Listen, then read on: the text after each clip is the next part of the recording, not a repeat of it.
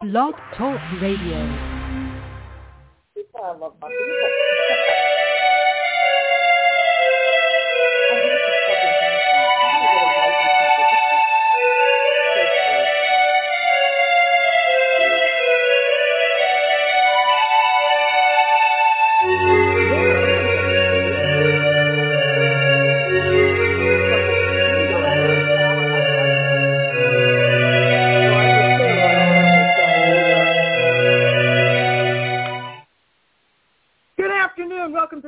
House Witches. I'm Raina Star, so you don't have to be. Desperate House Witches is not a G, PG, or even an R-rated show. So, if bad language, bodily function, dirty talk of any kind might upset you, this is not the show for you. But you know this bullshit. That's why you tune in. That's why we're all fucking here. Welcome, welcome, welcome. Desperate House Witches is brought to you by the incredibly wicked one herself, the amazing Dorothy Morrison. Check out www.wickedwitchstudios.com for all. Yes, yay for Dorothy! Yay, Dorothy Morrison!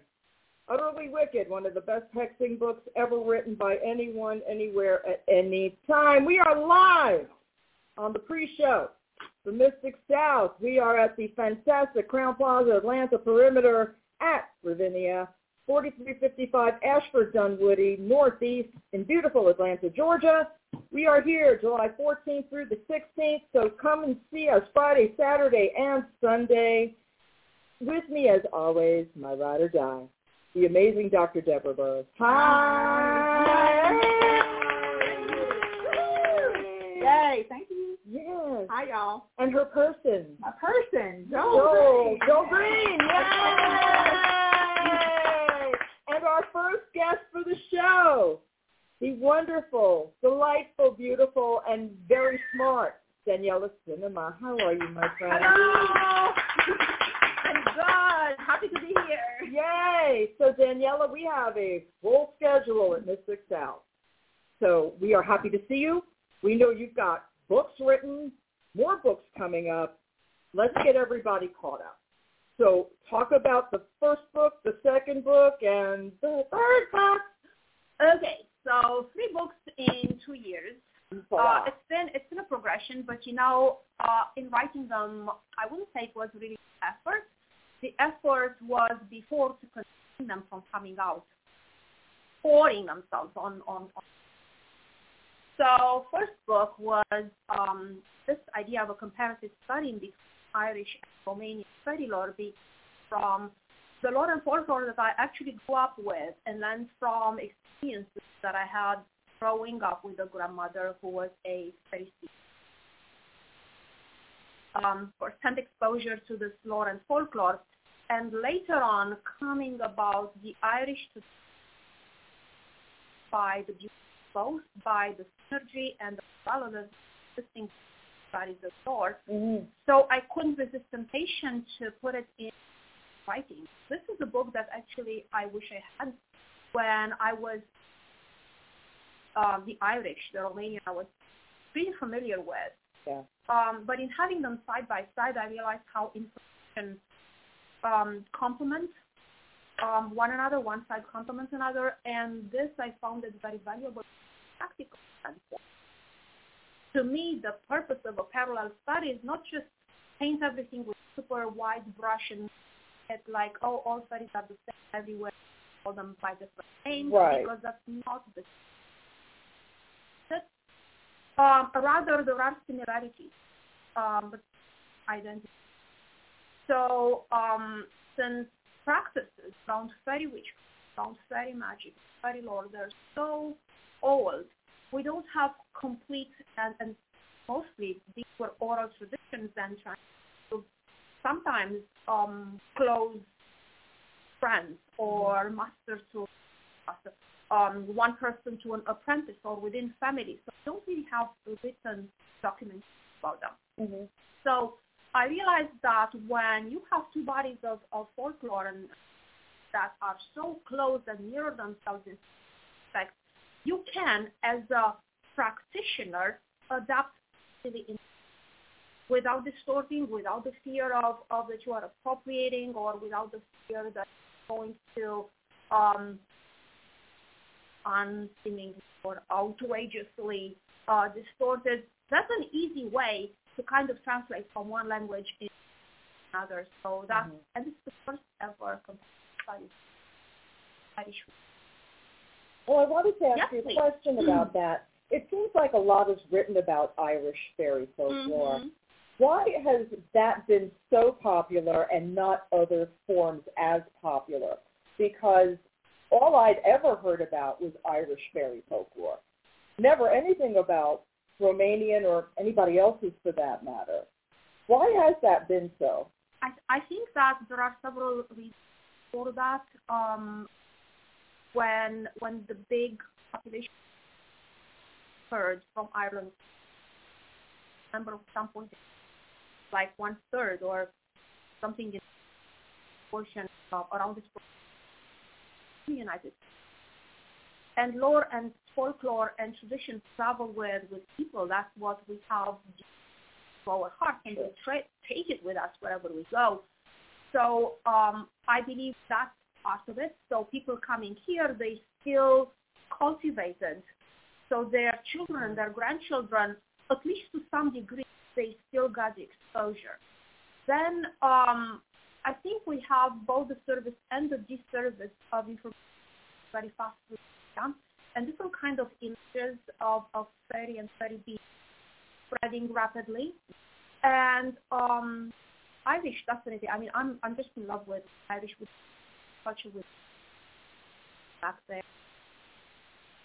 So um, it's fascinatingly beautiful and kind of irresistible for the media, as I Mhm. said, not to take and show to the world.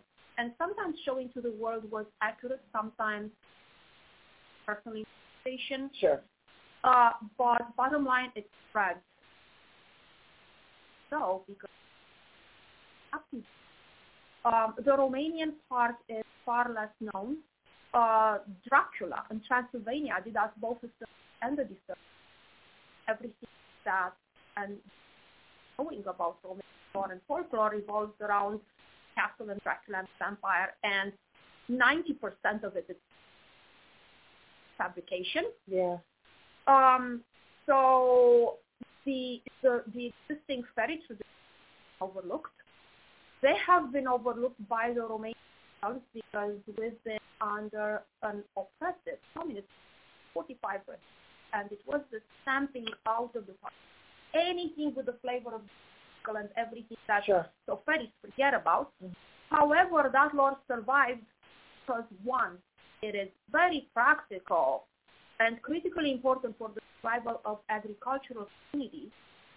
Um, for whether you call them cooperatives, whatever collect- collectives, as the communists have some, there's Yeah. still people working in and working in land and farm Right. and you still need that old knowledge to studies that are not always good links and propitiate those who are good links for Mhm. blessing your crops and blessing your animals Yes. that. So that's kind of a resurfacing now and I'm making my contribution to You are. You really are. No, and and I think your voice about this is so important because you don't sow caution to the wind. You are very practical in Thank the things you have communicated to everybody about. This isn't for everyone. You are Mhm. called or you seek gently. You've been wonderful in your teachings about this, and I'm so appreciative because, as you and I have discussed, I'm afraid of them mm-hmm. fearful as hell because I exactly, and a lot of people Yep. think, oh, fairies, how cute. No, this, these are not little toys that we are out in the forest playing with because they don't play, as you have explained. This is a very serious practice, and I think the the term fairy makes people feel like it's not the threat that it actually is. Well, they see that you respect it. I mean, that's Yeah. the. Absolutely. Yeah, everybody thinks spell, and I'm like, mm. No, no, we are not talking about but Cinco any Bell. any practice needs to be respected. Yeah. I mean, that's well, not Yeah. any practice. But No, I know what you're saying, Yeah. though. No, absolutely. It's like people need to be allowed to practice as they wish, as long Mhm. as they're not hurting innocent. But anything else to you both? Enjoy. Knock yourselves Exactly. out. Exactly. Danielle, talk about um the Second book. yes, please talk Your- about the second book. Everything that you said, just take us straight into the second book, and that is how do you actually work with fairies in are respectful and with every single touching on every single caution, um, flashing sign that that you you put out there. Mhm. So the second book is a Fairy Path, the memoirs of uh, and the word memoir is like Yeah. what kind of a memoir can A young fairy a young seer right. Yes. Now, how many young Pharisees actually put their experiences out there for the public? Not in writing How I've many-. How many Pharisees have actually the the literacy and the time and, and the skills and the willingness to put these things to writing? Right. So that's autobiographic. There's the only thing that are changed there are some names, how to protect The guilty. to protect. well, if there's one guilty party in the book, if you read it, that's here talking to you about We need that law and order. so now. a lot of things um things going bump in my witchy experiment um that I was um doing partly when I was a kid. So it is basically my journey from really feeling born and called to this path. My grandmother said she was, and it was like didn't really want to, you know, grab me and throw me into the end. This is not how you would would deal with with a um child. That was this um uh, perfect script for disaster. Keg of powder, so um, quick to vengeance, prone to anger. And what I learned from my grandmother, because she's holding back stuff, you have to learn how to manage yourself and your temper, your emotions. I'm not going to teach you anything. You already do a lot that you shouldn't, so I'm not going to teach you anything more because you, and the fairies she was go up more. So I would approach it with cautious and informed about what they do and not get um, um, uh, sidetracked by, oh, you know, but or misled, not misled, like, yeah, but my book or the fairy tales, the tales for written for children, just like education, made up things. That's just what with as you uh, well know. So that is basically that book, my journey through growing into fairy witchcraft, uh, parting ways craft and craft in general for a number of years. And it's coming back to happening in the No more spoilers. Buy the book. And, No more spoilers. and then the very end of the book, so when I was a kid, magical journal that I call like magic. It was in black ink, you know, it was a regular whatever, you know, probably Already 50 cents. writer. yes, that I was. And that got lost. Because what I'm sharing here is like things from 45-ish ago. And um, but a lot of it, when I got back, reconnected with my past and my authentic self, and was cautious. Heck no, I'm going to be who I am, and I'm going back to what I've always wanted to be, childhood. Sure. And then I, I, I made effort to remember part of the thousand my grandma said. Uh, Mhm. painstaking process to translate from Romanian because for some things there are no linguistic equivalents. Right. So Right. Some don't translate. try to Yeah. translate, and that's the last section in the book is charms adapted, of course. That's practical, practical. That's exciting. And what about the next? I'm just asking. I'm just inquiring. I don't know. Sure. I don't know anything. I'm just asking questions. That's the all. third one is another of the books that I wish I had. Yes. So when I cannot find it, then I'm going to write it. Yep. And this is fairy herbs, and I really wanted. To, so my own path right now is um, I wouldn't say fudge fudge because that's not absolutely. So it is more. So I'm I'm more North Gaelic oriented. and my the study beings that I'm in click with are from there. So um, I wanted to have this, and I use with uh, herbs, hmm well, herbalism because that's what I grew up with, grandmother. Right. So I wanted herbs and to come together. And when I need to use herbs, I want to know what am I using that is not going to offend my fairy allies, but it will instead keep out of my circle, out of my surroundings, those among fairies whom we know are not always benevolent, kind, and fond, and said, you know, I fancy um, what a great witch I am. So um, research, research, research. I put together like 40, over 40 plant specimens and um, and plant space, something like or um, close to. Uh, so a petrified wood, and I brought all these together, and there's also an additional chapter on water. So these are Oh. all hmm yeah, water. This is something that I know from my grandmother, like snow water, or Mhm. water from melting Yeah. ice, or water from thunderstorm water. Yes, Yeah. water that's been, you know, from melting hail, and they all have different properties, and there's the science behind it. Um, I let the more qualified people to talk about it. Um, and there are there's also a chapter in this book on the tradition of fairy healers, fairy witches who received their knowledge from fairy Yep. um, and so as always, and there's a meditation in on how to connect safely with fairy guides, with very um, possible allies that Mhm. would show you the rope of, of plant magic. So again, last section, all practical. This is how you do home protection that are your face Yes. very friendly and screening out very there.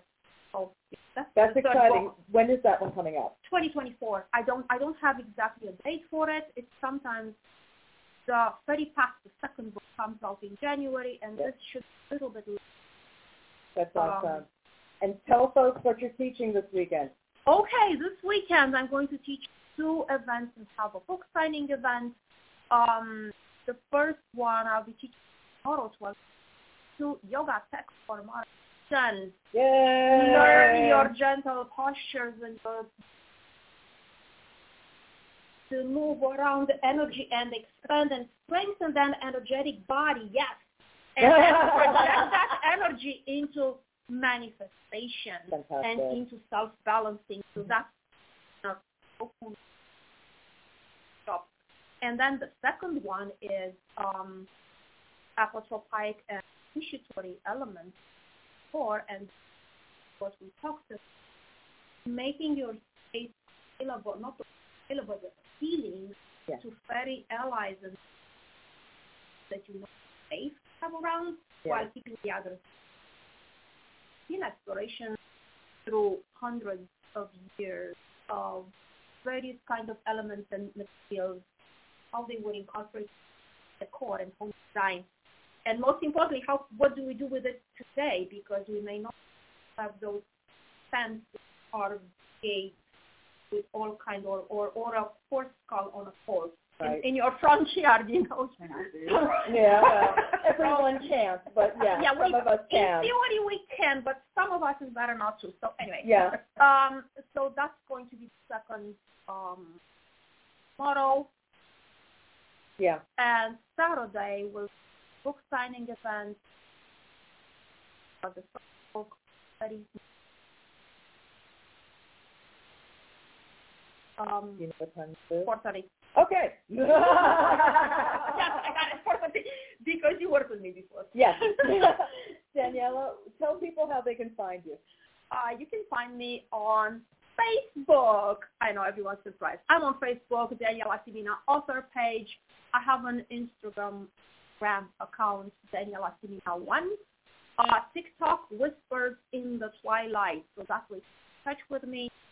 Website, not recommended. It's a mess, and not look for Daniela Simina website, please. I'll let you know when that's done. Daniela, thank you so much for coming so on. I, I've, I've got to move on. It is a pleasure, as always, to see you. Deborah, ring your bells, baby. Daniela, Thank thank you. you. so much, and Thank we will see you you. later. See you We later. love you. And our next guest is Mr. John Beckett. Yay, John. Thank you. Hi, John. Hi. It's been five seconds since the last time we spoke. I know. We didn't speak for months, and then now here we're Now we doing a regular stop. thing. I know, I know. We're doing regular things together. I'm looking on the other side of the room. I, it's, it's all innocent, I swear to you. Okay, so, so this is my wife, Kathy. yes. Hi, And, Kathy. and, and Kathy is used to be being here with our friend Cynthia. Uh, Uh-huh. So um, what you say is no surprise to her. it's just the way You're things married are. to John Beckett. I'm sure you've heard it all. Yeah. Between there you go. bet- bet- between her and Sin, uh, they they make sure I stay um, they I stay grounded and my head doesn't get too big from all these people saying such nice things. I believe nothing of the sort, Kathy. What's the real deal, please? Is it, is it as he says it is, or is he full of it? okay, so there's a reason why I ask these questions because we've all known John Beckett for years and years and years, and only now do we get the real on this amazing author uh, from another perspective. Yes, thank you for coming, Kathy. We love you, John. Just saying. But John, let's talk about let's talk about what you've written, your writings. Let's talk about your workshops. Let's talk about all of it. So, tell people who you are for those who have not heard you before. I am John Beckett. Uh, I am a druid. I am a polytheist priest. Um, I am probably best known for my blog Under the Ancient Oaks, which is on the Patheos Pagan channel. I also have a web a standalone website called undertheancientoaks.com Mhm. where I teach online classes and I um, uh, do a weekly, free weekly newsletter. Mhm. Um, I've written two books. Yep. The Path of Paganism Yep. came out in 2017, and Paganism in Depth, the Polytheist Approach, which came out in 2019. Also, the co-editor of the Book of Cernunnos, which just came out last month. Yes. Congratulations. Finally, it was a project that we thought would. Uh, you know, Jason Mankey is the other the, the other editor, and Jason and I thought we could get this thing done from start to finish in you know nine to twelve months, and it was four and a half years. oh gosh. Uh, and, and, and, and COVID's responsible for some of that, but not all of that. Right. But the book is here. Um, we have seen over the last 15 years or so a, a series of different devotional anthologies dedicated to uh, this god, that goddess, and Jason and I are both followers of Cernunnos, and we thought it was time he had his book. Indeed. And, and thanks to the contribution of 30 other writers, artists, ritualists, photographers, poets, uh, now he does. Yeah. Um, book came out. Um, book came out last month. Uh, it is available. Uh, it's it's uh, available. From, Am- Amazon's the only place you can order it. It's a it's a print-on-demand book. Uh, dema- uh, and devotional anthologies typically don't sell enough copies to make the Llewellyns and Weisers of the world interested in doing it. But because of print-on-demand technology, it's available, yeah. and you can order it. And for nineteen dollars, you know, you can have it have a copy in your home in a couple of days. Or if you're here, stop down in Sojourners. They're going to have it there. Uh, I will have some copies at my um, my my present. Fantastic. And let's talk about that. So I'm doing two presentations. Both of them are tomorrow. Uh, at 8 a.m., I am talking about magic for difficult times. Yes. Um, we, so I am this this this this presentation was inspired by Hunter S. Thompson. Um, yeah, who said when the going gets weird, the weird turn pro. Yes. nobody's really sure exactly what he meant by that, other than he wanted people to be talking about it, and here we, are. We are. After all this time. But the going has definitely gotten weird, yeah, and it is time for us to turn pro. And I don't mean that in terms of how you make. right. It. Um, working magic is figuring out what to work magic for. That's is hard. hard. Absolutely. So this will be a presentation on um, what to work magic for, how to structure magical workings, um, how to look for, how to build a magical strategy in this, all of this that we're living in, both environmental and political and magical and spiritual, all of this stuff that's going on. How do we live good lives and how do we use our magic to take care of ourselves and those closest? Right. So that's at 8 o'clock in the morning. Um, at 4.30, I'm going to be talking about exercising toxic religion from your soul. Oh boy. I'm tired already.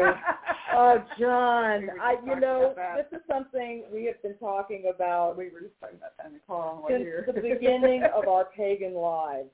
How do we get the Christian or the Judeo-Christian or whatever it is out and make it not because a lot of the time I find that paganism for a lot of people looks like it, Unfortunately, and it's hard to unlink those things. So I mean, yeah, what do we do? It's going to be a great talk, I'm sure. So I grew up uh, in a fundamentalist Baptist church. Pentecostal. Oh, that's easy. Yeah, I know. Um, Yeah. and you know, I knew from an about nine or ten years old. Uh, at about nine or ten years old, I started realizing that what I was being taught ain't. You know, um, Something is not something's not here. right. Yeah, you know, it's it's, not the, working. it's the, the the line from Gershwin. It ain't necessarily so. Correct. and it took me, you know, I, I tried to be a liberal Christian. I tried to be an That's an oxymoron at this point, don't you think? No, it's not. I no, it's not. And, and I point to my wife as an example. Uh, there, the the Are you really? Okay. the No the um, the, wow. the the the the nice to meet you. I'm I'm glad to know you exist because oh boy, they're not they're not in my life. they're, they're, they're not. They're not but but check out the United Church of Christ. Okay. Uh, not Yeah. the, not if, if you grew up in the South, Not that. not that Church of Christ. Right. The Well, you can't find UCC. Uh, that was the that was Barack Obama's denomination. Yeah. Uh, the UCC. Uh, some of the Disciples of Christ. Uh, the United. Methodists are now are, are in a Yeah. schism now Yeah. because because the, the United Methodist Church wants to be inclusive of Mhm. uh, LGBTQ people, Yeah. and the Yeah. they've lost the, the Methodists who don't want to do Right. that, and, and that's a sad thing for their their denomination, but it's a good thing because it lets those who want to be inclusive, good inclusive Christians, to to, to, to do that. So no, the um, uh, it's not. So I just want everyone to understand. It the fear of all Christians is not practical or necessary. Correct. Because some of them are our are our allies. Um, they, you know, we're not going to worship together. Okay, so now that you're both here, can you come closer? Can we get you for over here, please? Kathy, I want to know, as someone who, I'm assuming you were raised Christian. Is that is that the fact? How is it you can make a functional relationship work with somebody who is so not that? The thing is understanding, giving support, because he supports me in the stuff I like to do at my church. He'll come. Yeah. Um, But do you find conflict with the things you believe Not and the things really. you believe? Ah, not really, okay. because among other things, I have a degree in history. And I have looked into all of the history of all of the religions that I have been subjected to over Okay. the years. You know, I got it. Yeah. And, you know, I've read a lot of pagan stuff. Hmm and, Have you read John's book? yeah, You have. Okay. I've and also taken several of his online courses. that's amazing. I love this. Supportive, not, you know, because one of the things I was taught in my church was you can't be, quote unquote, unevenly yoked. That's a big thing in fundamental Christianity. It is, and it is not a thing in the liberal Christian religion. Um, so, you know, it's the, the people who say the people who say I'm going to follow Jesus, but if you follow somebody else, you follow Cernunnos, that's fine too. Yeah. Um, so, yeah, we have, um, you know, you can't believe your way is the only way and have a relationship. Right. But if you if you respect each other, and um, if you respect each other and you respect each other's um, religious traditions and choices, because ultimately, when it comes, that's one of the points I'm going to make in the pres in, in the presentation tomorrow. Religion is ultimately uncertain. Yeah. And the people who say I have the I have the uh, uh, I have the truth, you know, you know, it's it's it's it's this way, it's this Yeah, way, yeah, yeah. it's this way you're going to hell. They're they're they're just simply wrong. Exactly. So what this presentation is going to do is part of it is my story, but more of it is what I have what I've distilled from that story of how to how to break those ties, how to um, um, you know the, the, the Jesuits have a saying, give me the boy until he's seven and I will give you the man. Those things, those stories that we're told when we're six, seven years old, those stay in us. Yeah. They don't go away. And you can Absolutely. and you can say, I don't believe that anymore, and you can really and truly not believe it. Tentacles are They really you are. have, you have to um, have to actively work to remove. And some people need therapy, Oh and yeah. if you need therapy, get it. But but therapy. I have. religion is no substitute for therapy. right. Therapy is no substitute for good religion. Ooh, I've never heard that before. The the cure for a bad religious experience Yeah. is a good religion. Yeah. So that's what we're going to talk about tomorrow at 4:30. Fantastic. And they've given me the big room, and I'm Cool. I'm um uh I, I'm expecting to need it. Ah, Uh, so cool. we will see, maybe not, but um Well, we're expecting a big turnout this year, John. so Yeah. this is um I did I did this presentation at Austin Witch Fest in March, Mhm. and um was very pleased there. I, it, it's something Yeah, that it's something that a lot of it, it, it, it's important to a lot of people, Yeah. and it's something that you have to you if you want to move on, if you want to go and be a a happy uh, be a happy pagan, a Mhm. happy witch, uh, Yeah. or a happy Buddhist or atheist or whatever, you've got to get those tentacles of that toxic religion out of yourself. Yeah. So that's what we're going to talk about. That's amazing. John, before you go, tell people where they can find you online and all of Okay, that. one more thing to plug. Oh, please do. Um, I have uh, I have just announced the the next uh, to to the to the uh, to the newsletter subscribers. You find out about Yay! things first. Uh, the next Under the Ancient Oaks online course is coming. Um, it's going to start August 31st. Mhm. It is Modern Pagan Metaphysics. Ooh. It's about building an intellectual and spiritual foundation for our our, our pagan practice. You talked about people whose paganism looks a lot like Christianity. Oh, yeah. That's because they're operating, they, they never got rid of that Christian worldview. Absolutely. So what we're going to talk about tomorrow at 4.30 is how to get rid of that. What that this course is going to be is how do you build a good, robust pagan worldview. So I'll be having more about that in the coming. How do you find me? Um, search for me, Google John Beckett Patheos. That'll take you to the blog. John Beckett Under the Ancient Oaks. Take you to my teaching site. Um, I'm on most of the social media sites. Um, I'm most active on Facebook. If you send me a Facebook friend request, also send me a private message telling me who you are Yeah. and where we met, or just something to make me to, that that shows me that you're not either a um, uh, a scammer or a bot. Yeah, absolutely. There's Um, a lot of that out there. I'm on Twitter. I'm on Instagram. I just set up an account on the new Threads. We'll see how that goes. Um, and I have a, I have a YouTube account. I, I, I don't post a lot there, but but I do post some, so it's not hard to find. Fantastic. John, thank you so much. Thank you for Looking having me. forward to it. And Kathy, thank you for letting me rope you into the discussion. I really do appreciate it. Thank you so much. I was looking Uh-huh. 36 years this year. Yeah. Oh, congratulations, you guys. Thank you so much. We got my Arkansas people here. That's now. awesome. Yay, All Arkansas people. right.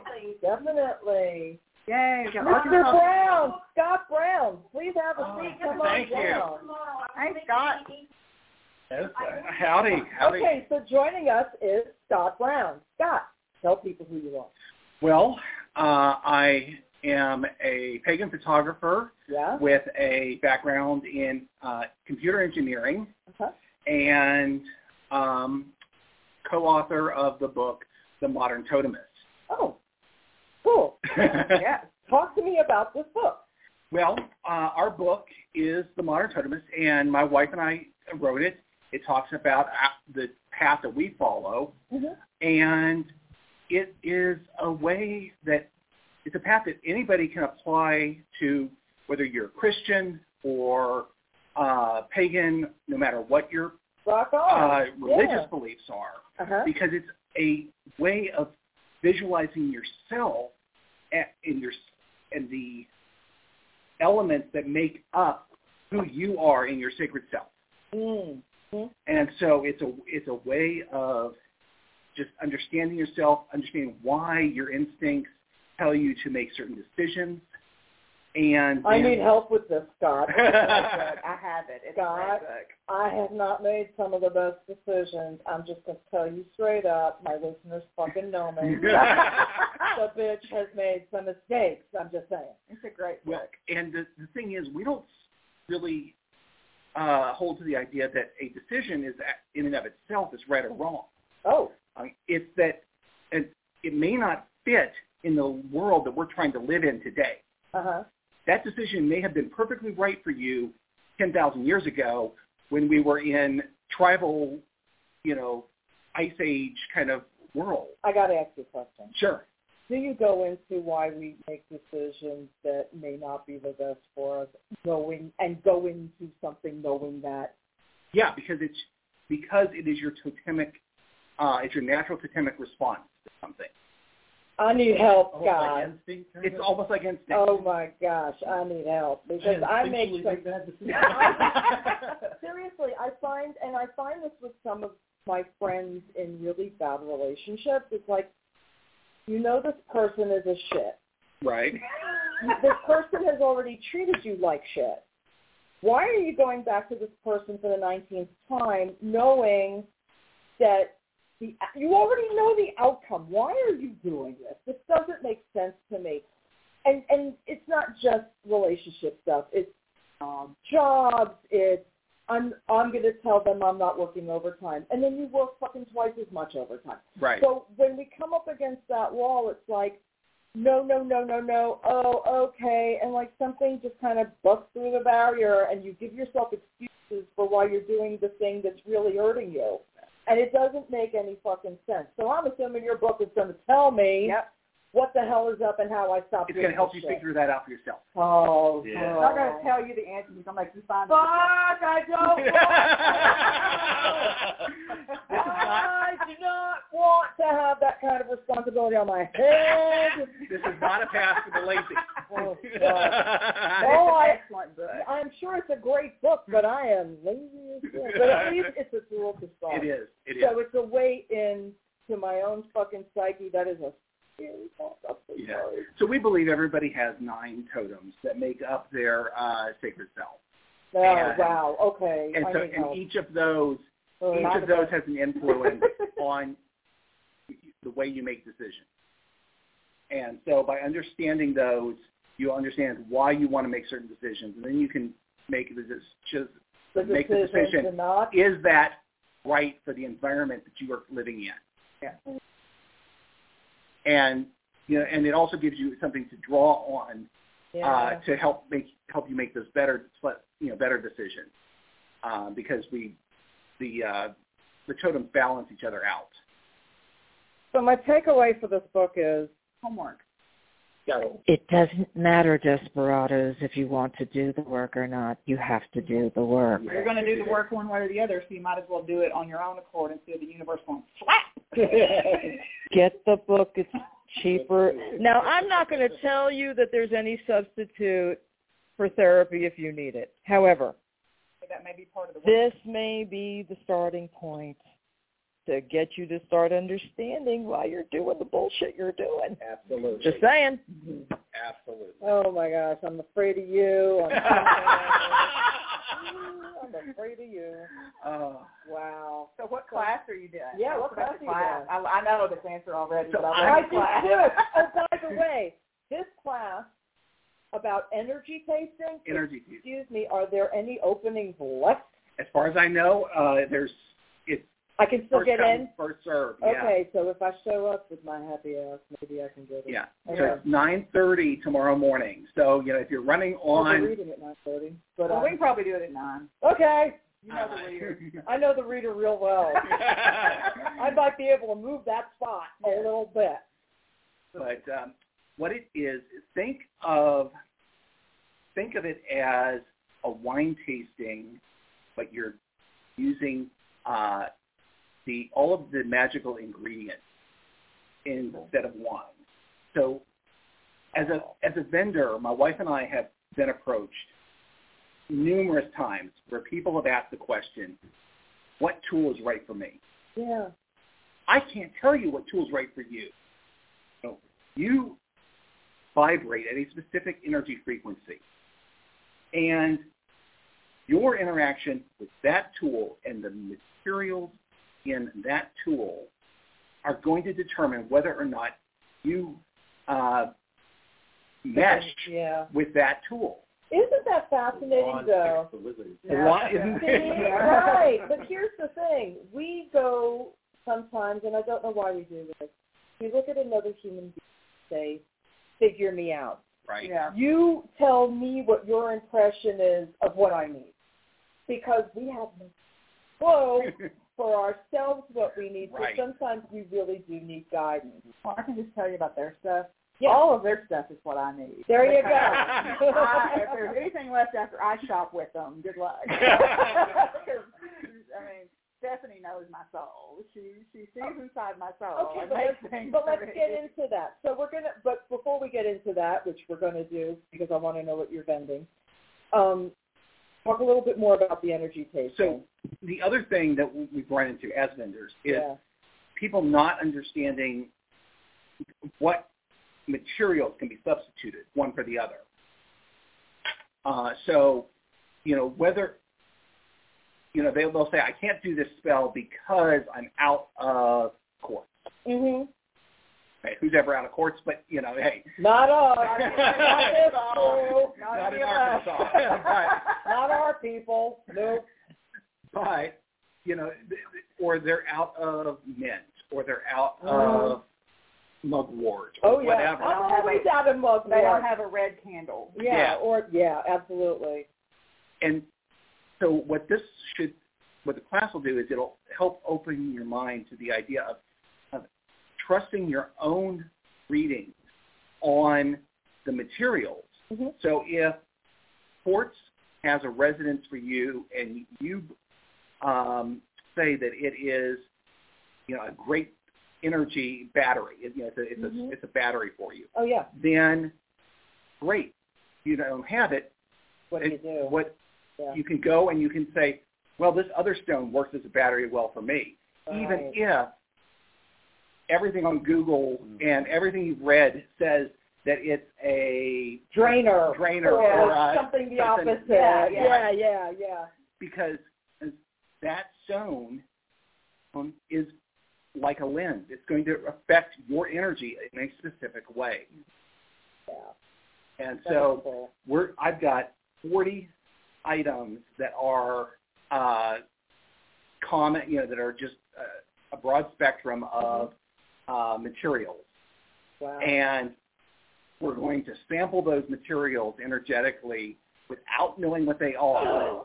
Yeah, it's And then- Uh, and then I'm we're going to, into, and you're going to write down what you think it should be used for. Okay.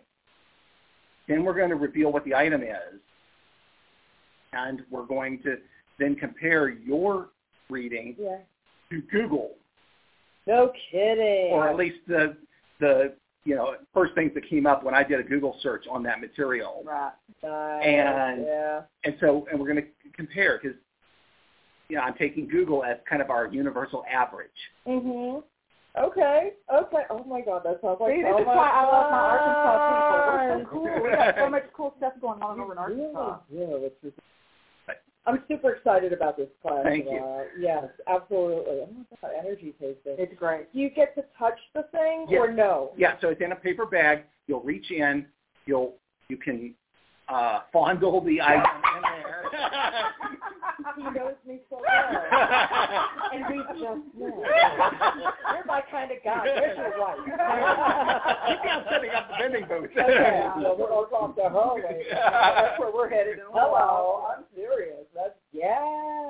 But- and and so you're gonna you're gonna pass energy, and you're going and then you're gonna jot down your notes, and you know, and then you're gonna So pull it out. I can't wait. And we're um, I tried a different approach at Puff uh, a few weeks ago, and uh, to help with uh, dealing with large groups, which I hope that we're going to have. Yes.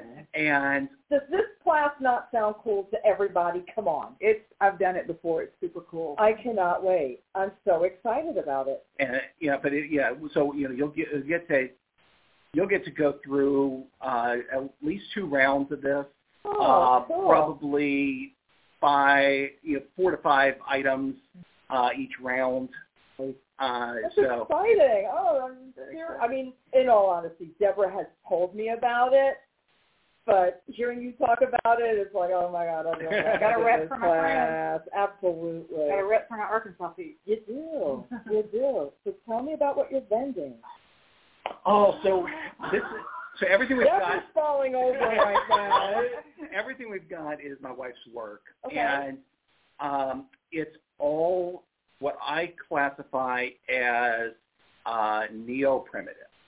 So it's all natural materials, um, as much as is humanly possible to reuse, uh, you know, recycle Uh-huh. um, ethically sourced. So like, you know, if the branch, you know, we don't typically go out and just cut the branches down for, Right. for wood products. We'll we'll look for You're dead looking balls. Or you'll Stuff go that's to a already friend's down. farm and we will Or- load your back of your truck up. Yeah. Deborah got a, bunch of bones. we got a bunch oh of God, bones. We got a bunch awesome. of branches from Deb's Oh, uh, Oh, farm. Uh, Yeah, oh, that came out was to great. photograph my horses, and, and I'm like, I remember that you you were coming wood? out. 'Cause Deb, Deb and I talk. We FaceTime a lot, you Okay, know. yeah. So she's like, well, thought me what can I so I want to get so bye. Yeah. yeah, pretty much I make their booth run at every event. Good friends to have. Yeah, good friends to have. Yeah. Oh my gosh. Uh, So you're doing the energy tasting. Are you doing any other classes? I'm not. okay, cool. Um, That's cool. But tell me more about what your Yeah, so- actual. So, it's your wife's work, we It's- still haven't got, and we know that it's it's fan- ethically so- sourced. things like smudge fans, nice, oh yes. uh, Right. athames, nice. uh, that are all Nice. natural materials. Uh, so it's um, so it's bone and wood. yeah. No mystery metal from whatever Or third world. Yeah. Yeah. Yeah. um, Not mass anything. not nothing is mass mass produced. It is Perfect. uh, you know it's all hand uh, like for room sets are she slices branch, she burns Wow, the wood, nice. uses um, like gunstock oil or different oils on it, and then hand sews the leather pouch that it's Boy, that is start to finish, Yeah. handcrafted everything. absolutely People should come to Arkansas to events. You got cool stuff over there. We okay, do. you know, you can hop for your Arkansas events a little later, madam. Right now, we're at Mystic South I know. at the beautiful Crowne Plaza Atlanta Perimeter at Ravinia. at 4355 Ashford Dunwoody in beautiful Atlanta, Georgia. Exit 29 off the bypass. Zip code 30346. Yes, I've got it fucking memorized. DR God damn it. 549. That's right. You know what we're doing. And folks, the humidity level is the same here as it is in Arkansas. Yes, it is. Yeah. It is So no you feel cooler. right at home. It is no Hey, listen, it's cooler here than it is in Charlotte, North Carolina right now. Bless Oh. your socks. Three degrees cooler here Wow. in hot Atlanta. Listen, that makes a difference to somebody, not me. A bitch is sweating. A bitch is sweating. I'm just saying. Yeah, I know, for real. But the truth is, we're happy to be here, and we're really looking forward to seeing you. Tell us your everybody. business name. Tell us your business name. So Thank you, Deborah. yeah, so it's Painted Cave Studio. Oh, Uh, cool. she's got um, an uh, Etsy store uh, to get if you're not here, and uh, as soon as we get back, it'll go off vacation mode, and uh, you know you can get the stuff there. Unless they sell it all this weekend, so you better fucking show up. Oh, hey, Okay. Day passes are fifty-five dollars. Day passes are fifty-five dollars. Scott, I'm still looking forward to tomorrow. I'm so glad y'all are Thank here. you so Yay. much for Thank coming you. and hanging Thank out you. with us. oh, look forward to having you. Awesome. Thank you. Oh my God, I'm so excited. All right, Joel Green, you're in the hot seat. Mm-hmm. All right, Joel Green. Yay! Hello. Hi, Joel. Hi. What's going on? I'm here at Mystic South with my girlfriend Deborah. I know. Meeting all her new friends and We're not your new friends. You're the new friend. her, her old friends. uh, Meeting all, meeting new friends. new friend. We're bringing you into the family. That's Yeah, right. Sounds good. And it's like the mafia when you're get out. Right. Yeah, we don't let you out. yes. We Oh, don't sorry. hear you. Okay. We're not hearing you. All right, Joe. Tell us everything. Tell us everything. Okay. Well, it all started. Massachusetts, South Dakota. Dude, you got- you got no, it. no, no. Okay. Uh, we came in from Arkansas yesterday. We Uh-huh. drove we drove here and you know, I've been for a living. I've done a lot of um other esoteric things. You I taught yoga, owned a yoga studio for seven years and Cool. built houses, did construction. My wife's got a master's degree.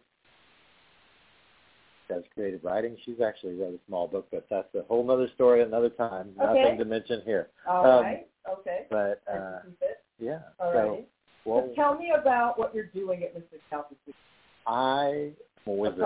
I'm a wizard. I I make magic wands for a living. Well, that's it. I make Okay. magic wands. Yes. So that's what I do. Um, and I just like Scott and Stephanie. Uh, I gather a lot of my materials myself, and one of the main materials that I gather is Arkansas quartz. It's a, a clear quartz. There's only two places in the world that have quartz, clear quartz of that quality. Mhm. Is Mount Ida, Arkansas, Brazil. Wow. So um, I had a yogi one time. She went uh, scuba diving in Australia, went to the Sydney Museum. There was a Arkansas quartz there, you know, the size of a car hood. So that tells you how how amazing. Now the stuff I've got with me this time is is not the size of a car hood. I'm sorry, we were limited with space. So, so some of the pieces are small, but they're gorgeous quartz pieces. And I have a um, question. mhm. So Deborah has mentioned that Arkansas quartz is highly. So is it a chemical structure that makes it highly prized? What is it exactly that makes it so phenomenal? If you come to my talk tomorrow morning at eight, I'll answer that question. Yeah, yeah. Okay, so For, for me, it's a master healer. okay, It's an amplifier of energy. yeah, Um, which takes, is often said about most quartz, but Arkansas quartz seems special. well, it is to me because I'm from Arkansas. Yeah, well, I'm not, but it is to me But too. right, it is. Yeah, it is. so I just want folks to Um, understand who are not from Arkansas yeah. why Arkansas quartz is so Say what you told me, Crystal Mining the other day just about. About being the first one to pull it out of the earth. or- Yes. So that's one of the things. Is all the stuff that I get, I I get myself right. or with friends gather it, and it means like that Scott. Yeah, it means that Yeah. with this material, um, energetically, I'm the first person to bring it to light, to bring it out of the ground into the light. I mean, it's been in the ground for millions of years in the dark. So, and with my wands, what I've been doing lately is all my wands have a tip of Arkansas quartz on, it. uh, or something similar. Um, yeah. You know, there's a few that don't have Arkansas quartz that other stones. So it's really especially clean Yes, quartz Yeah. energy is very clean. because it has not gone through processing machines. It's Yeah. not gone through. Yes, Just it whatever. hasn't been. It, None it of the hasn't facets- been dug up by Right. machine at all. It's It all hasn't been hands tumbled. It hasn't been. Right. It hasn't been frowned on. So it hasn't been energy is shaped. Extra pure. Yeah, super pure, and it's very easy to program. It's uh, That's a question I have for you, or maybe both of you. I don't Yeah. know, because I'm never sure anymore. Okay. We come as a set. They do come as a set. So what I need to understand is how do you guys recommend clean in a clean quartz number one? That's something important to do once I get it from you. yeah, definitely. I think so. I think clearing the energy off of any object Uh-huh. receive is a good idea. Sage it. Or some things I don't want. You know, you don't want to put water on it. Yeah. Right. But right. um, energetically, cleansing is always good. Because I find sometimes when I buy some piece of quartz that no matter how many times I fucking still it's like something else is stuck to it. Is that because of how it was pulled out of the ground, or Probably. is it because of who, it, whose hands it went through, and Maybe. do you have ideas Probably a, on? uh, well, a combination of all those Yeah. things. yeah. You know, So do you have recommendations on how to something that doesn't necessarily seem like it wants to be cleaned?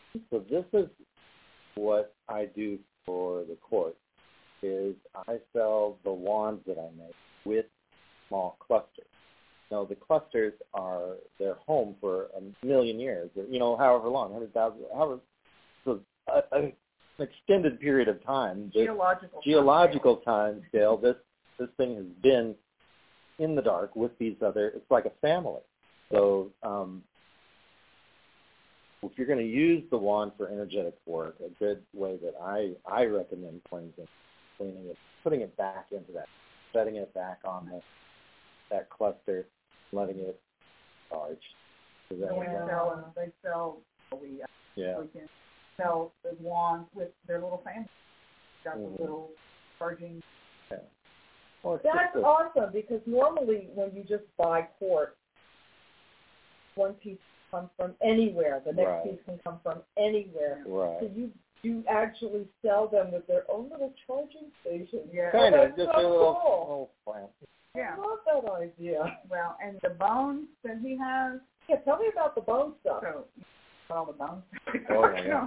Yeah, so yeah, we've been just like just like Scott did. We went out to Deborah's farm and picked up bones. She's got oh, if you need bones, anybody needs bones, I know where to find them. Yeah.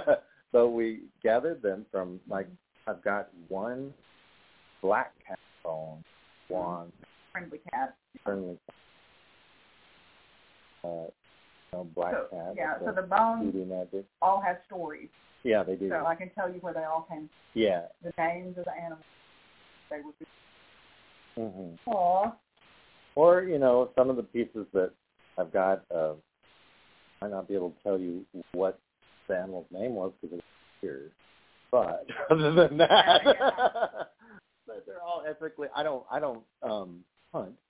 So, like all the bones that I gather, like the deer bone one, stuff, Mhm. is all stuff that I've gathered out on hikes. Um, Deer bones that you got from me, that was, mhm. we had to look lightning tree Yeah. Yeah. in my pasture. Several years ago, got hit by lightning, and I wanted some wood from it. Sure. Of course, it was a long time ago, and I think I was either on the phone with you or I was texting with and the tree had fallen and it was rotted long ago, but I turned around and at the base of the tree that I was standing Wow. antler, rack, the whole business, the whole skeleton. Yeah, there we go. So a lot of the bone ones, the deer bones, came from that buck, Yeah. and uh, That's amazing. like gifts from the universe. Yeah. Just those materials. Use this. This is magical. That's what. or like the stones we stick. on the mm-hmm. resort from hikes. Yeah. Found that one in Fuzzy Butt Falls. I got a staff from Hell's Half Acre. Yeah. It's a long story. We're not going into it here. All right, we won't go into that. All right, let's see. Oh, Come here, Joel. You get to be my co-host for, for a while while we interview this person. okay. Who is this person? Okay. Yes. Hi there. Hi. This is one of my dearest friends, Dr. De- Deborah Doris, Hi. and she's going to talk to us about some stuff that she's made, Hmm? that she's selling this weekend, and her classes, Yeah. and the fact that she's doing research work Yes. and healing work. Yes. I- I'm busy, busy this weekend. Have no time to rest. I'm one busy witch. You are one busy. Well, let's talk about the classes first before I forget the times because I had to look them up twice. Okay, good. So Friday morning, tomorrow morning, At 8 part of the reason why we're having a show today Yes. is at 8 a.m. in the morning I kick off the workshops with um, a workshop called Digging Deeper, Rocking Science and Magic. Yes. So it's a pun, but I'm going to, if those of you who have come to my talks in the past know that I like to look at the synergy between science and magic because I think as we understand more, because I'm a physicist by trade, as we understand more and have better technology, we're going to find that these things are converging. That's a different talk for another time, but um, I like to look at, I don't think that my science and my magic are separate entities. They are two sides of, the same energetic coin. If, if you work, yeah, yeah, if you work with energy, get a, a witness. Magic is Yeah. just science. I mean, I think it's That's that's exactly That's right. right. But if you look at energy, if we're energy workers, whether it's readers mm-hmm. or Reiki or yoga practice or magic or whatever, energy is energy, whether it's from thermodynamic processes in that thunderstorm cloud that's out the window there. Oh, is there Or- one out the window there? Yeah, it's afternoon thunderstorm heating will be happening this afternoon. Talked about in my book. Upcoming book. Upcoming book. Um, but it's all Everyone energy. just ran to the window. Everyone in the room has just right there. run to the go. window. Because in addition Perfection. to talking about rocks, Dr. Burris also talks about weather witchcraft. Yes. Um, we're going to talk about that a little bit. Yeah, yeah. I'm I'm versatile. Um, You- but I think.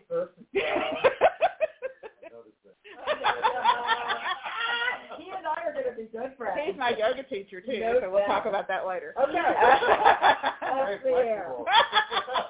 We all are in our family. Go ahead. but um, I think it's important to understand when you look at a, a crystal like an Arkansas quartz crystal. What, to me, one of the reasons why Arkansas quartz is so energetically amazing is if you look at its internal crystal structure, it's a hexagon. And in sacred geometry, hexagons are like super powerful because they make up the flower of life. Yeah. Oh my goodness. I didn't know any of that.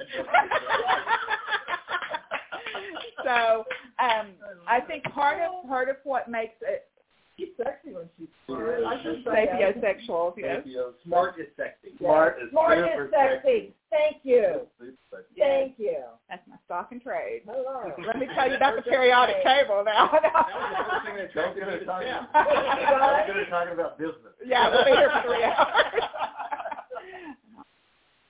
so I want Oh, this change. Yes. Next. um, but Probably will. So the, the the idea behind energy work to me is if you can understand all of the energetic processes that went into making that rock, going all the way back to the formation of the earth.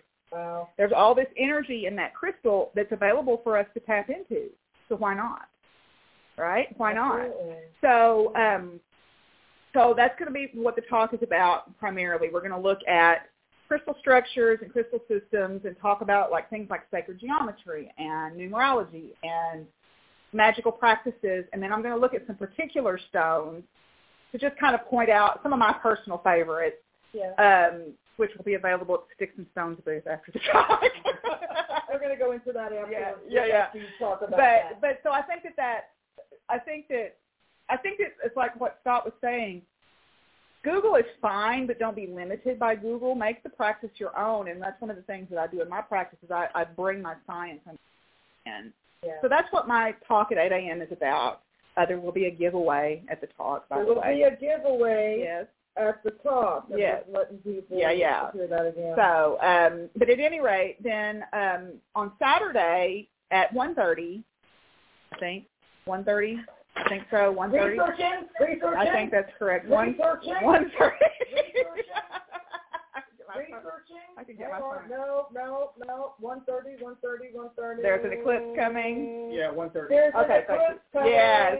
So in 2024, on April the 8th, there is an eclipse, uh, total solar eclipse that's going to be tracking across Arkansas. Uh-huh. Um, and on it's um, I forget what time of day it is. I think it's in the morning. But Why is that- an eclipse? Please talk about also why an eclipse. okay, well, if you come to my talk, I will explain that. Yes. But um, an eclipse, a solar eclipse happens when you have a new moon, and the moon's orbit lines up with the orbit of the the plane of the Earth's orbit around the sun, and because they're physically, because excuse me, because they are visually the same size in the sky right now, the the sun gets blocked out by the moon, and we have an eclipse, right?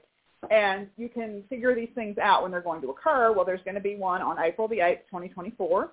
And my farm is on the midline of the totality. So we have four minutes of totality at my farm.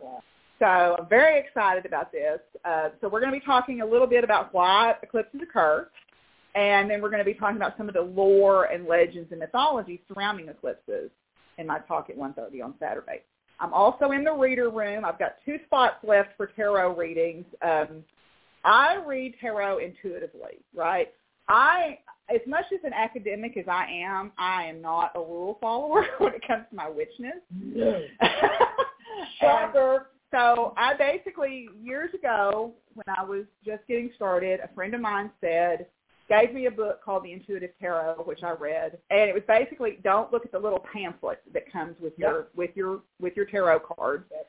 Don't use that as your be all end all. And so the way I read is very intuitive. I've brought several different decks. You get to pick the one that calls to you, and that's the one I'm going to read with.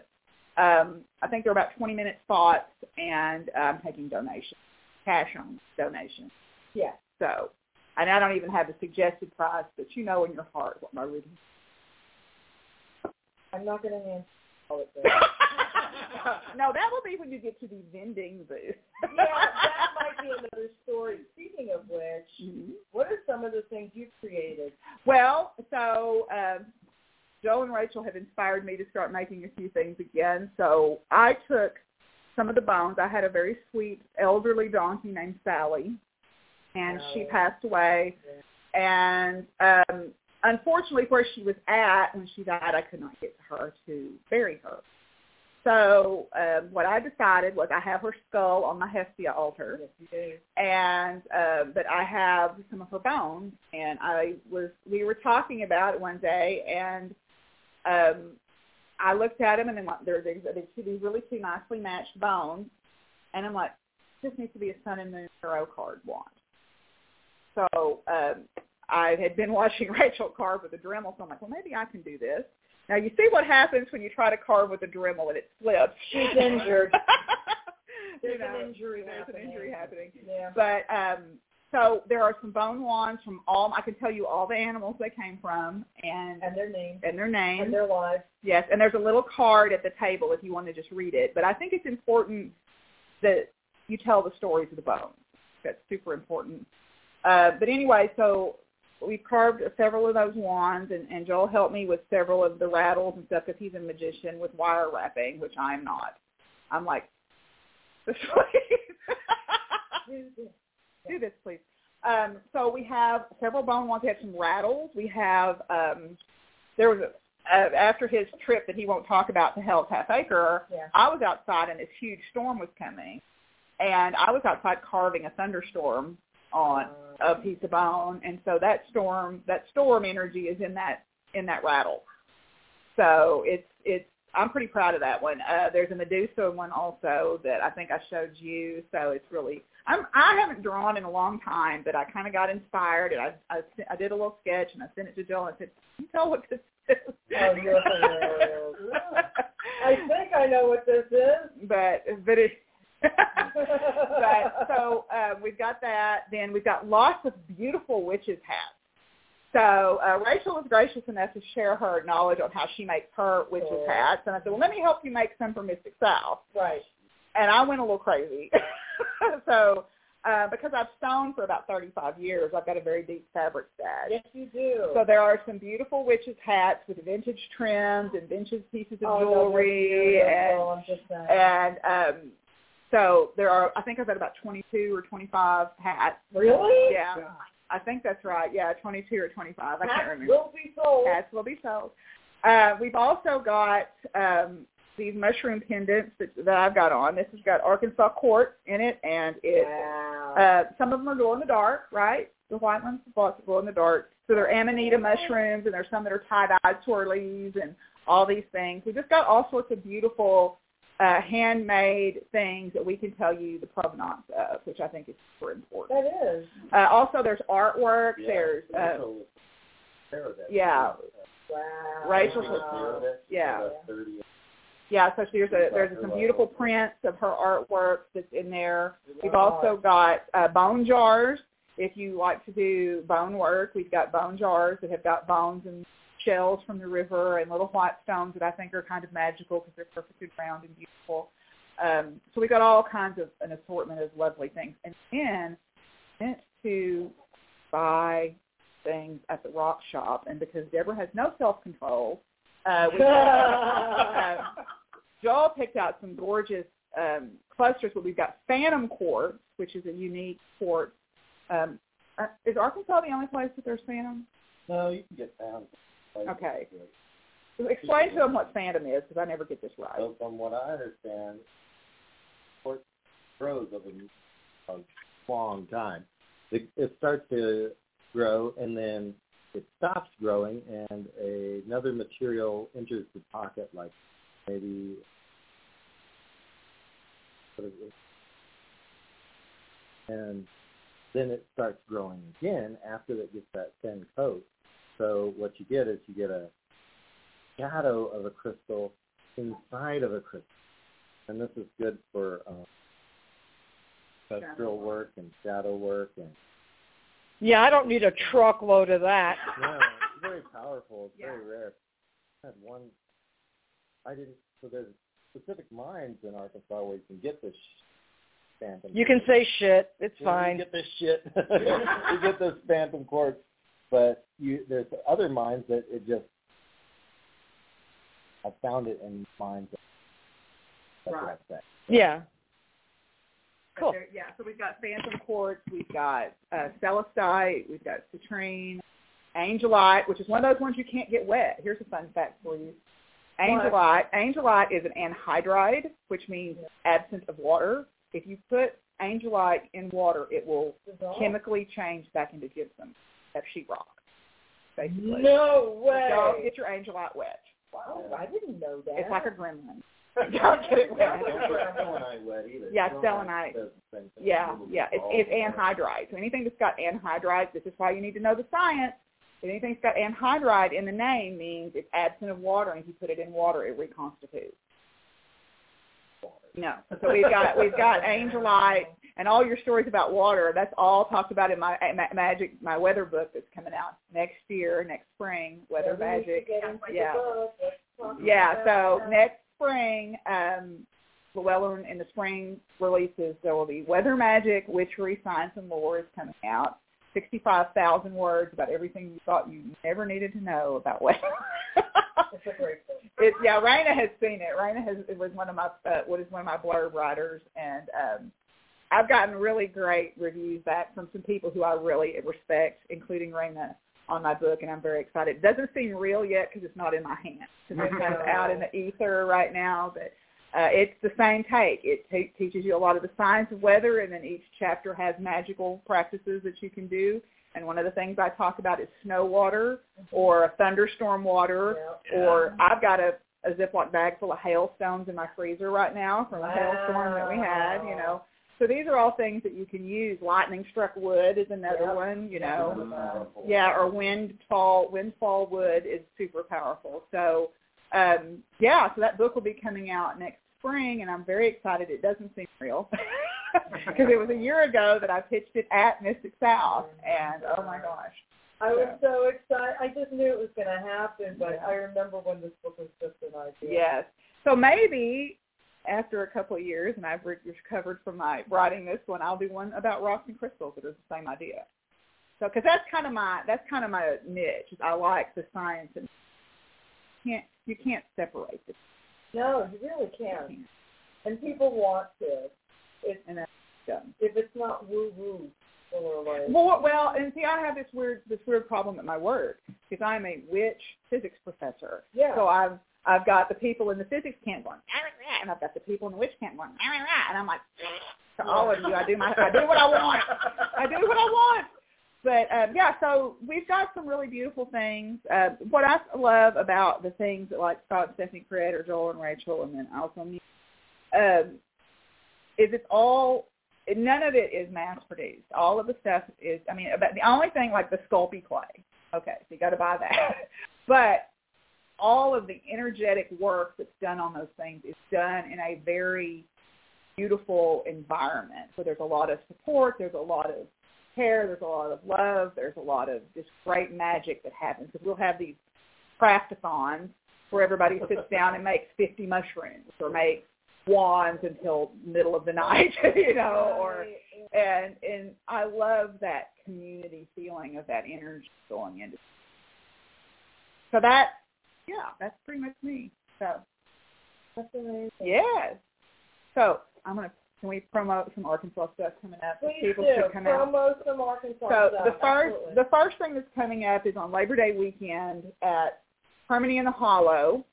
It is a it's an outdoor event. It's a uh, it's called Pagan and Pride. One of our friends owns all of our friends owns a farm, and she uh, puts on these Pagan and Pride events. It is a very safe place. You may remember if you follow the Wild Hunt back, Which you should if you're not. you should and you should support the Wild Hunt also. Absolutely. So, um, but there was a problem at the last one where someone painted a swastika on the road out in front of the event. So that got covered in the pagan news, um, the you know the current pagan news. But what happened? We found out was this is someone who had targeted several. But there was like a black family that had uh, one painted in front of their house in the pagan and pride event because Vicky is loud and proud. She's got huge pride flags all over her farm, and we love her. But on Labor Day weekend, it's the Frosted Moon Festival, is what it's called, and Frosted it will be it'll be Friday, Saturday, and Sunday. There will be classes uh, and workshops, and I'm teaching a couple of classes, and I'm also doing an intuitive tarot spread cloth where you can make your own tarot cloth. Nice. Um, and there will be vendors, tons of vendors, and uh, music. Lewis Drew and Krista Chapman Green will be playing, and I don't know who else is playing this time, but I know they're playing for sure. Uh, so we'll all be there. It's a very friendly space. Come and hang out. It's very inclusive. Um, it's very inexpensive. I think it's thirty dollars or fifty dollars for the entire weekend to camp. And um, yeah. So and then in November, November 18th and 19th will be the Enchanted Metaphysical and Mystics Market again. Um, we had a Are you going to be there? We will not be there in November. Oh, oh that's right, I was going to be out of town. Yeah, I'm going to be week before. I'm going to be in Oregon uh, for a, uh, Work function. function, and got to pay the bills. yeah, oh, yeah. I got it. but we're gonna uh it's gonna be two days again in Conway, Arkansas. Um there's gonna be classes, there's gonna be tons of vendors. Last the big Oh, it's a great event. it's a great event. It was huge you in guys had a good April. Yeah, it was big in April. I think they had about 500 paid admissions Mhm. at the one in April. Oh, yeah. Adoptions with animals. Yeah, yeah, there was an animal And adoption. there was the raccoon. And there was a raccoon that Joel got to take care of. you I want to got, the, tell? I got the hot box raccoon. Whole nother story. Excuse me? they came up to me at the fair and they're like, "Hey, I got a mission for you. This raccoon Side quest. side quest. That's what it says. Side quest.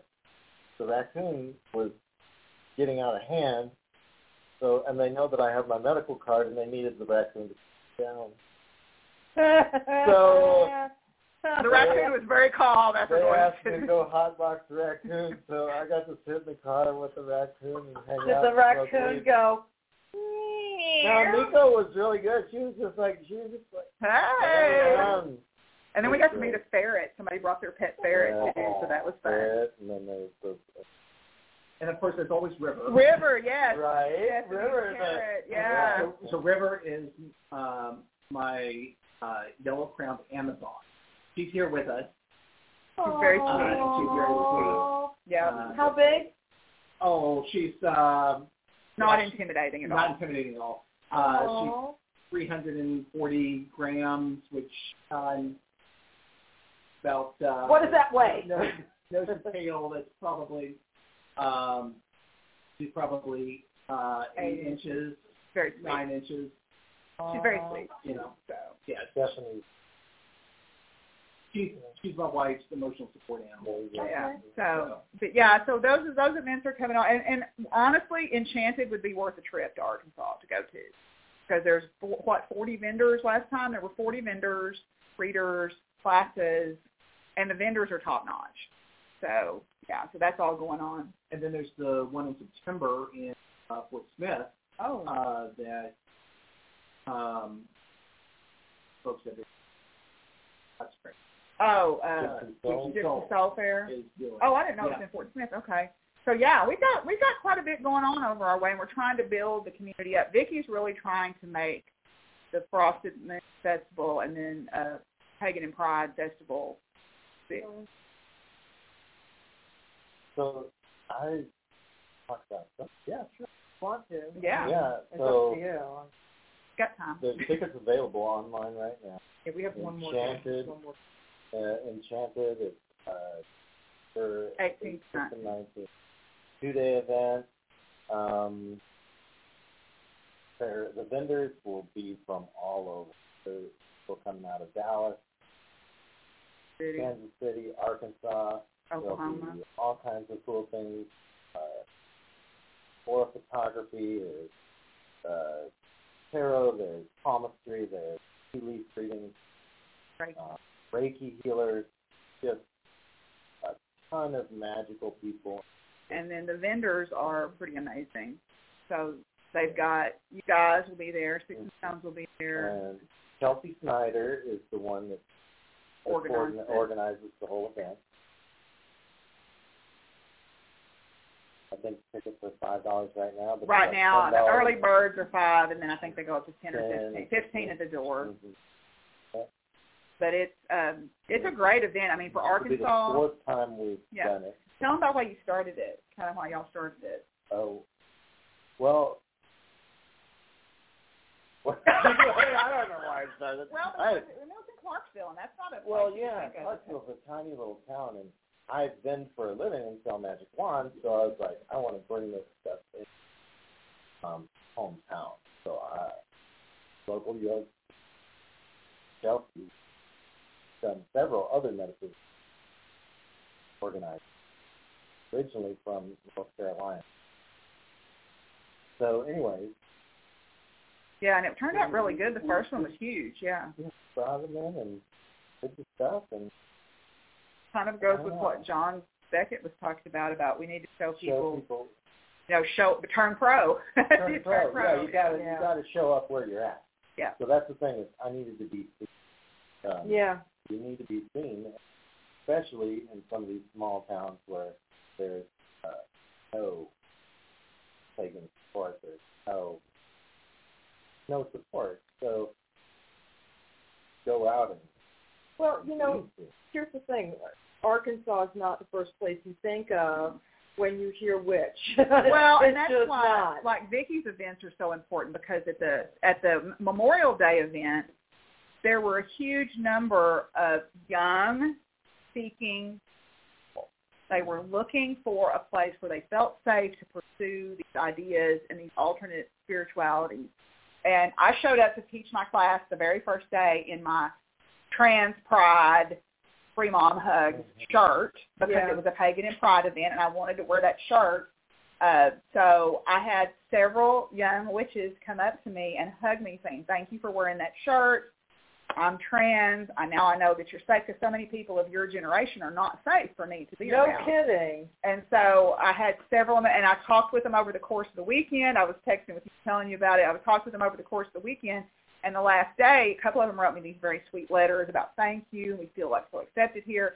And apparently, Sunday morning, I was getting ready to teach my class, and I got a text from a former student who had come out to me as a trans woman, and they said we contacted you because we know you're safe. You're the only the second person we've told, and they and and I was very touched by that. Well, then I get a message from Elizabeth going, "You are the talk of you are like the goddess incarnate to the the young trans witches Discord server of Central Arkansas, and I'm like, okay, That's awesome. because the, the people that had come to my talk were saying, oh, this person was there and they were great and blah blah. And Elizabeth was like, well, yes, I had her for class when I was a physics major. She's pretty awesome.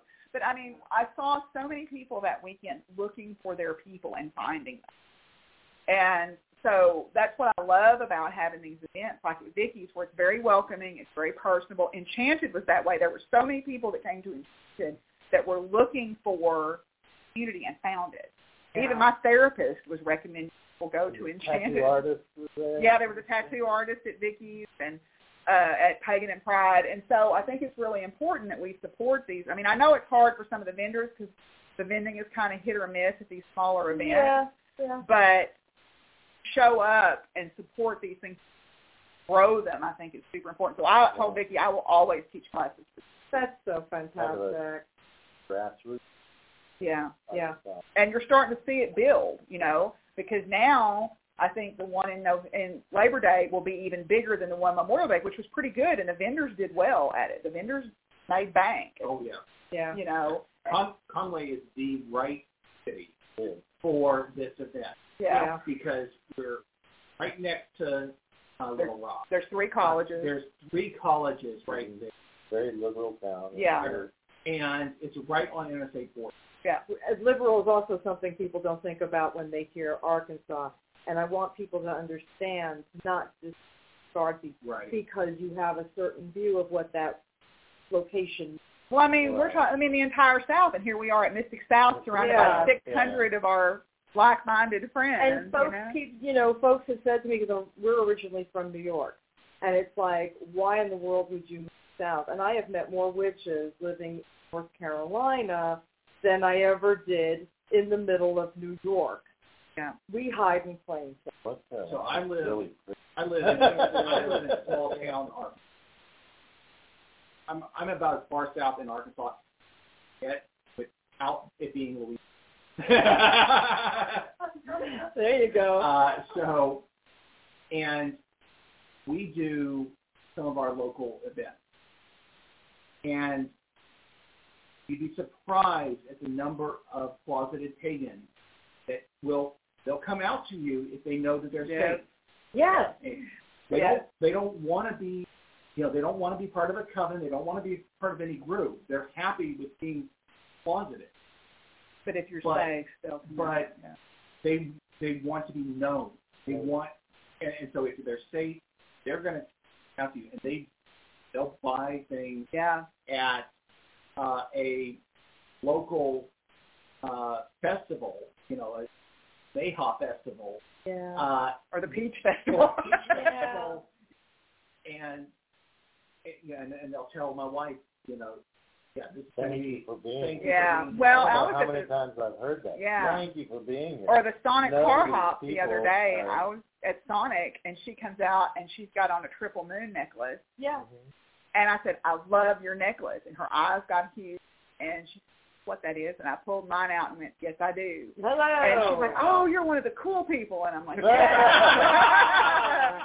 because, I mean, Joe can tell you, my Sonic car hops all know me. Been, I mean, I don't even have to, like, pull into a thing. yeah. They, you know, I come in and they're like, oh, there's Deborah. Here's your food. And sometimes I just slow down and they throw it at me, you know, as I'm coming through. But but it felt really good for her to see that. And that's happened Yeah. several times. I've had recently. people come up and You know, and as, as people who are older in the community, it's so important that we give younger people a safe place Yes. to be.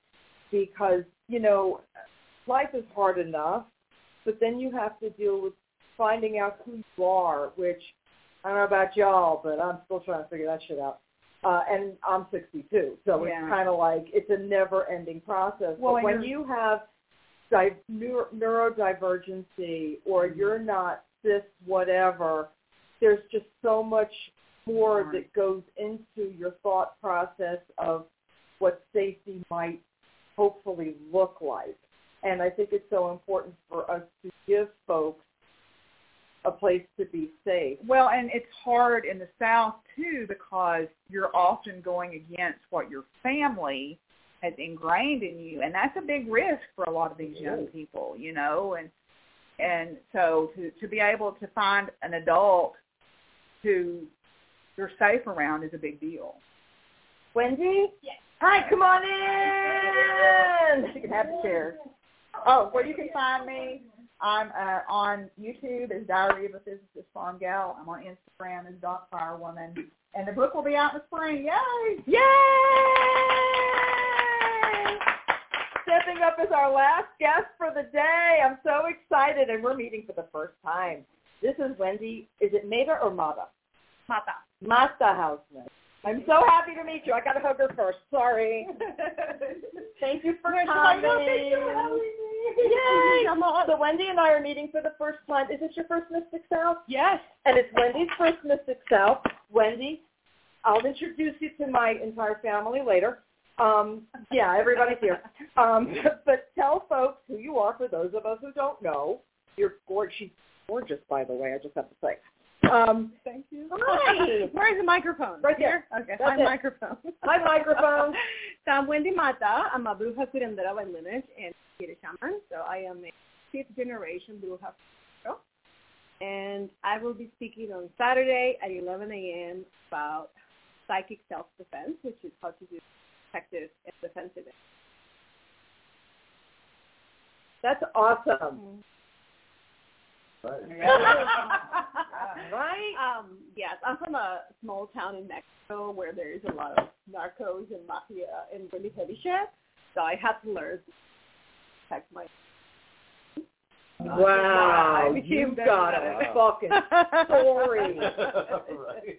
Wow. Tell me about, okay, uh, now, you- listen, you opened that door, so we're going. Bring it up. I'm saying, I'm saying. Okay, so tell me about, because you're, you look very young, so I'm not going to presume you're anywhere near my age, but I'm, I, I do want to know what it was like growing up in Mexico. Did you were you there throughout your entire childhood? I mean, did you when did you leave? So I left in between 2006 and 2008. Mhm. I moved uh, for work Yeah. to Finland.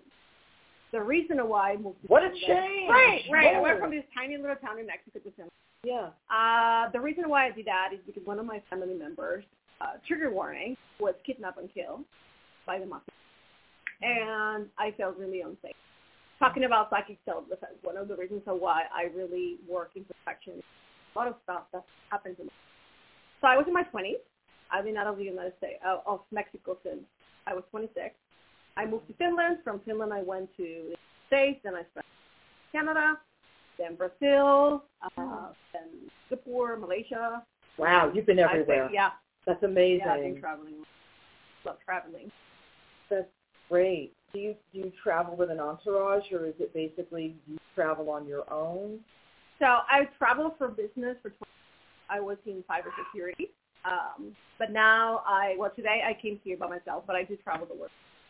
Wonderful. But growing up in Mexico, it was beautiful because I got to experience my culture, my Yeah. family, or tradition.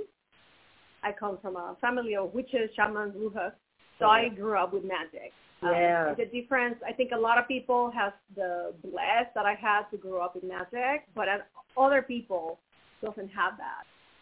For sure. It's beautiful, but it's also a responsibility. You have to be paying attention to your actions, to your words, where you go, what you say, who do you meet with, what kind of exchanges you have. Um, so it was really beautiful, but very It has to be. See, witches here, like my mother was a practicing witch before she became a Pentecostal preacher. What? Gotcha. it happens. It happens. Yeah, I yeah I don't under. Well, my mother has a whole thing about her identity being attached to her husband.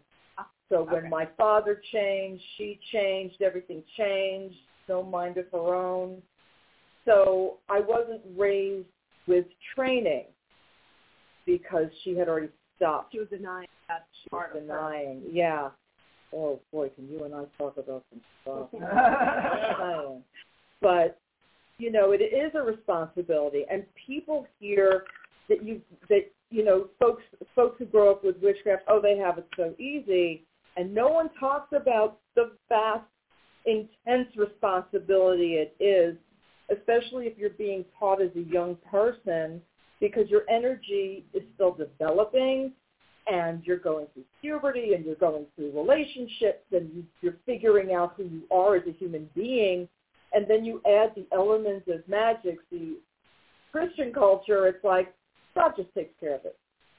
Or you hope that God just takes care. You know what I'm saying though? It's so you're so divorced from actually being connected to your own divinity. So to know that you were taught responsibility with this and, and you had to put thought into everything, everything you said, everything you did, is such a great lesson, much needed in this country, just sorry, and saying so. Um, but it's true. Americans tend to be kind of all over the place, right? I think. But it's all over the world, though. Yeah. Like I've been in a lot you've of places. been everywhere. You can I've been in a lot of places. Yeah. I'm gonna say that there is a very big difference between that have their cultural identity recognized and the Yeah. Because if you are connected to your roots, your culture, your ancestors, you have more of a stable background in a way. And if you're just trying to find yourself and trying to figure out who are your ancestors, then you ha- don't have that. And I think the other difference too is when you are so connected to your ancestors, you never feel alone. Like every step you Ah. take, you feel them behind you. Yeah. But if you don't have that yet, if you're not honoring your ancestors, if you're not connected to your culture, to your roots, then you feel alone. And it's this place where, what am I doing? Is somebody listening over there? Who's going to support Right, me? Like, absolutely. navigation, right? With your eyes closed. So I think, um, yeah, we can be all over the place in the United States, but there's also that everywhere else, and there's also stability everywhere else. It's just a matter of like finding. That's sometimes because you don't trust yourself, much less anybody else. Right. When you're first finding your Yeah. way, it's so hard. I mean, you talk about ancestors, and and some of us who are not really connected to the people who came before us, like my father gave me no connection to his family. I didn't know anything about his mother. I didn't know anything about his father. Certainly nobody before that. So it's hard for someone like me with such limited knowledge of my ancestors to feel a connection to like anybody. Do you know what I mean? Yeah. What do you suggest for someone who has that as an issue? um, I think for the people that doesn't know who their ancestors are or that are not connected to their ancestors, Yeah. they first have to spend some time going inside and to recognize what feels right. Sometimes your ancestors are your own culture, but sometimes your ancestors are other cultures approached respectfully, of course, that may have been from past lives. And if that feels easy mm. in a way, that may be a good way of approaching it. The other thing too is that if you know what's your culture, but you don't know anybody from your family, maybe mm-hmm. you can start with the deities of that culture Oh. or the belief systems of that culture, or even deeper, you can just go in. I call it a place of surrender. Like I do this exercise where I just basically surrender to spirit, and I'm in my knees and I put my uh, my forehead on the floor and I say I surrender. And you go into this place of surrender and you ask your ancestors, I'm ready, ready to have this connection. I may not know who you are. I may not know your name. I may not know if you're my dad's family or my dad's side or my mother's side, but I'm ready for a connection. So if you are an ancestor that is willing, ready, able, coming from a place of power, coming from a place of support, coming from a place of love.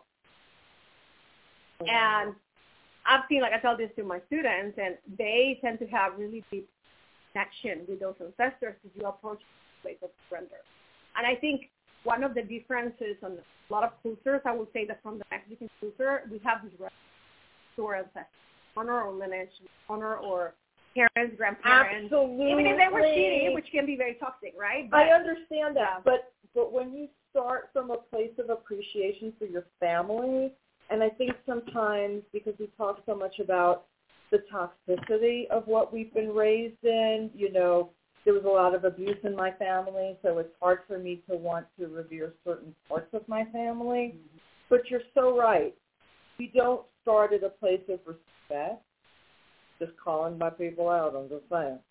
we are, we're not the most respectful because it's like, well, if you hurt me, why should I respect you right. or anything that has anything to do with you? So I, I'm taking a lesson here and feeling like I need to rethink my approach to some stuff because I've rejected. My father is the only person I really know from that side, but that doesn't mean that everyone on that side is toxic, and I forget that. It's like anything that reminds you of the bad person you just want to eliminate. But you're saying you can just approach it from a I'm I'm surrendering and I'm open to who wants to come in and, and part of me or help me. And I, I think that's something that we often forget we can do.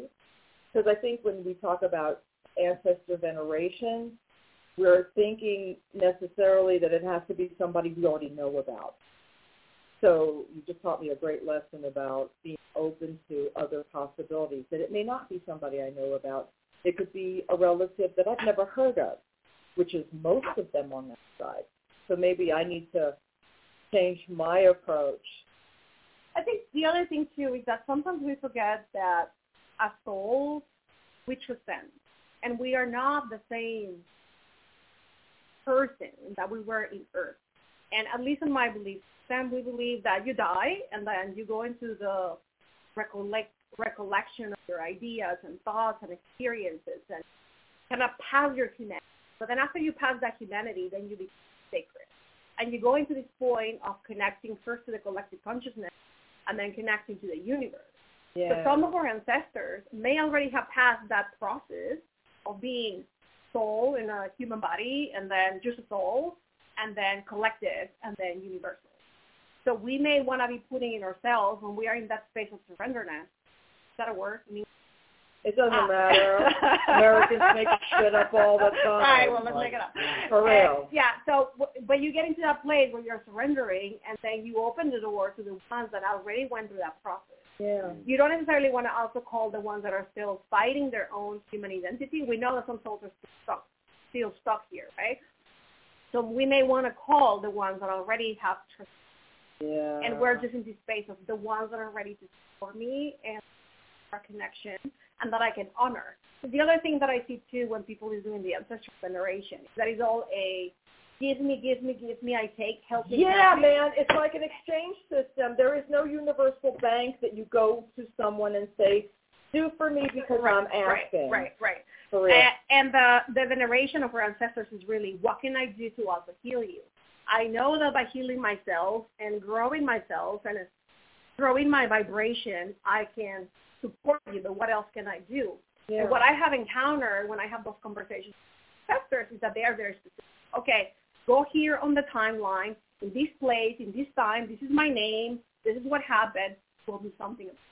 And because of the knowledge that was passed to me, I can go into that space in the timeline with their permission and fix a little bit of a crack or a glitch or whatever be on that timeline. So we also help. It's not just them coming to help us, but we right. also have this responsibility of recognizing, okay, part of my lineage, you're part of my magic, you're part of my power. How can I help? What can I do to heal our entire past? Okay, I gotta ask a question. yes. When you have a toxic person, sorry, I have to take this off because I can't see you. oh no, you're fine. No, whatever you, you want, water. What can I get for you? That, sorry, Oh, I you're had the busy line on my and it was a hard to. Oh, I'm ahead. sorry. um, so when you have somebody who's been specifically toxic, and I think a lot of us have had someone toxic in our family, is it possible for us to fix that relationship now that they are an ancestor? And is anyone who's ever passed an ancestor in your family? So, uh, in my school of thought, in my culture, in my belief system, we're all different, right? because we're all different, right? And there's Right. beauty on that difference. But the way that I was raised, the way that I was taught is everybody is your ancestor, but they may not be the ancestor. Okay. You may want to have the one that's takes to you. But there is also the next level, which is not the ancestors by blood, but the ancestors by law. The ones that were teachers, the ones that were or mentors, the ones that were Yes. there for our family somehow that we didn't necessarily have a DNA connection, but those ancestors too. And then there's the other level, which is the cultural level, which ones are the deities of the culture, which ones are the connections to the. Um, so they are all ancestors, but they are all not necessarily ancestors that we work with.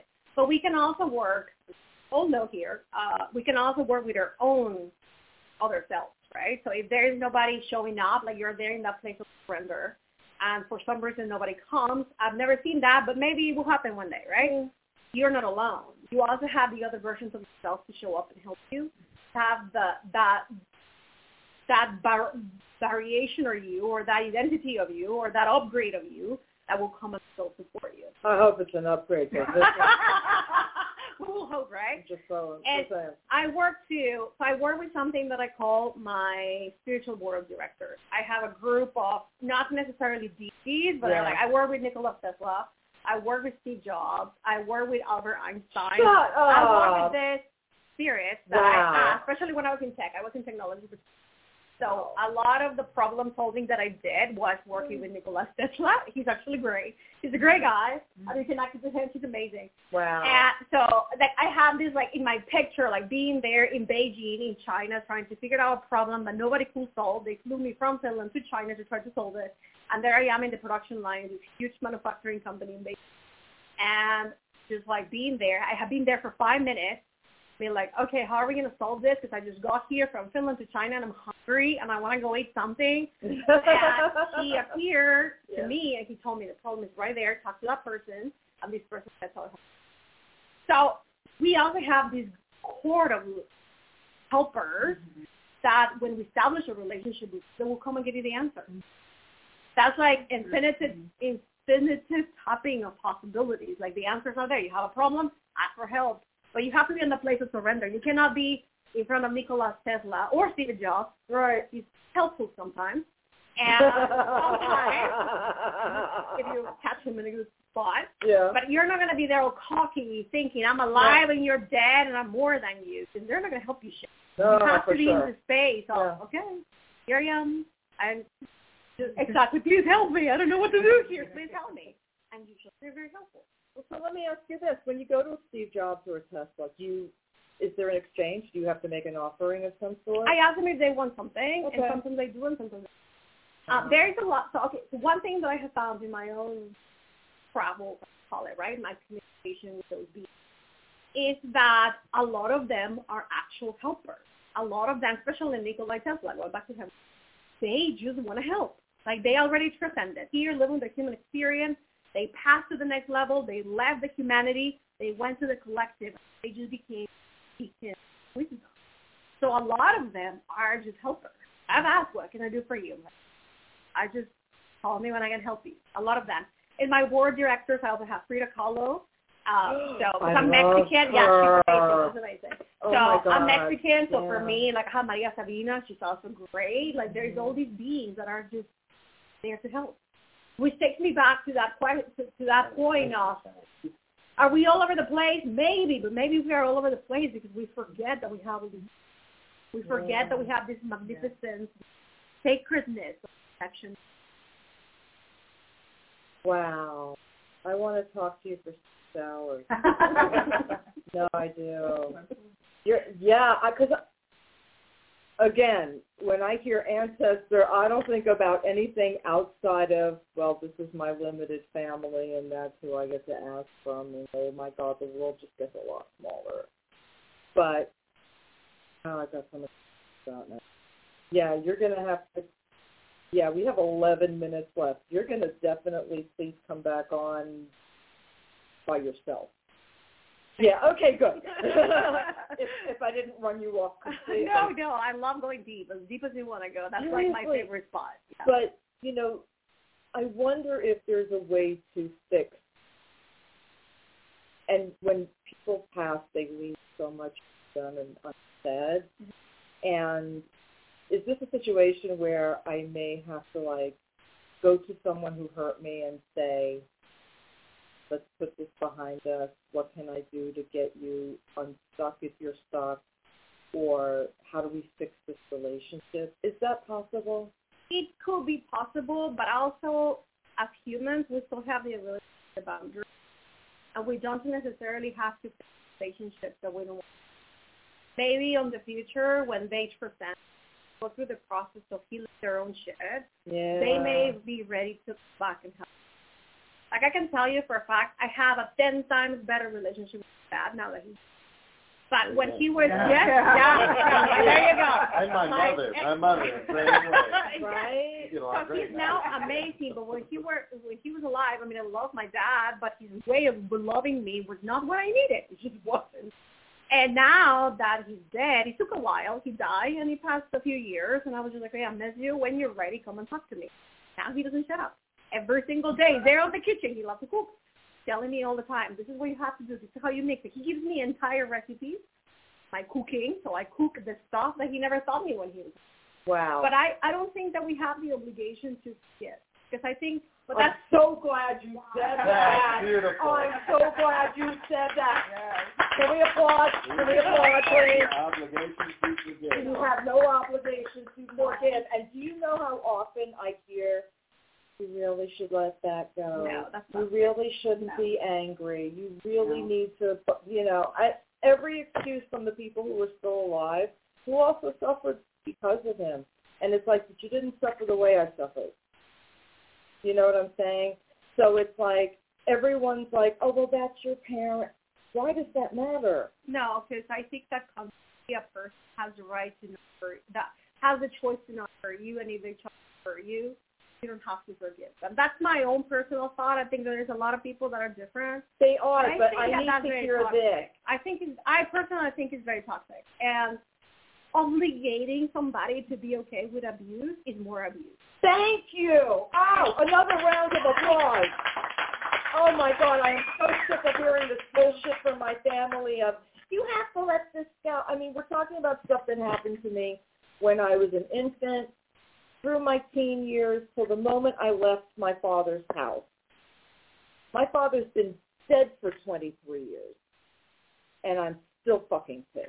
And Thank you for that's not right. making me feel no, guilty. no, no. no. I think Thank that's you. right. And then if one day you're not pissed anymore and you don't want to be pissed, you can say, I'm ready to have the conversation if you're ready. And then if he wants to come and have the conversation, you, you even have the right to ask for reparations. To these beings that already left, that offended you, that hurt you, you even have the right to ask for reparations and say, you're on the other side, I'm ready, I know, but you hurt me. What are we going to do about it? Wow. I have multiple people Yeah. to talk gotta- I gotta- I to. gotta- Are you kidding? Holy shit, you just Questions kicked a door. Yeah. Honey, you just kicked a door open.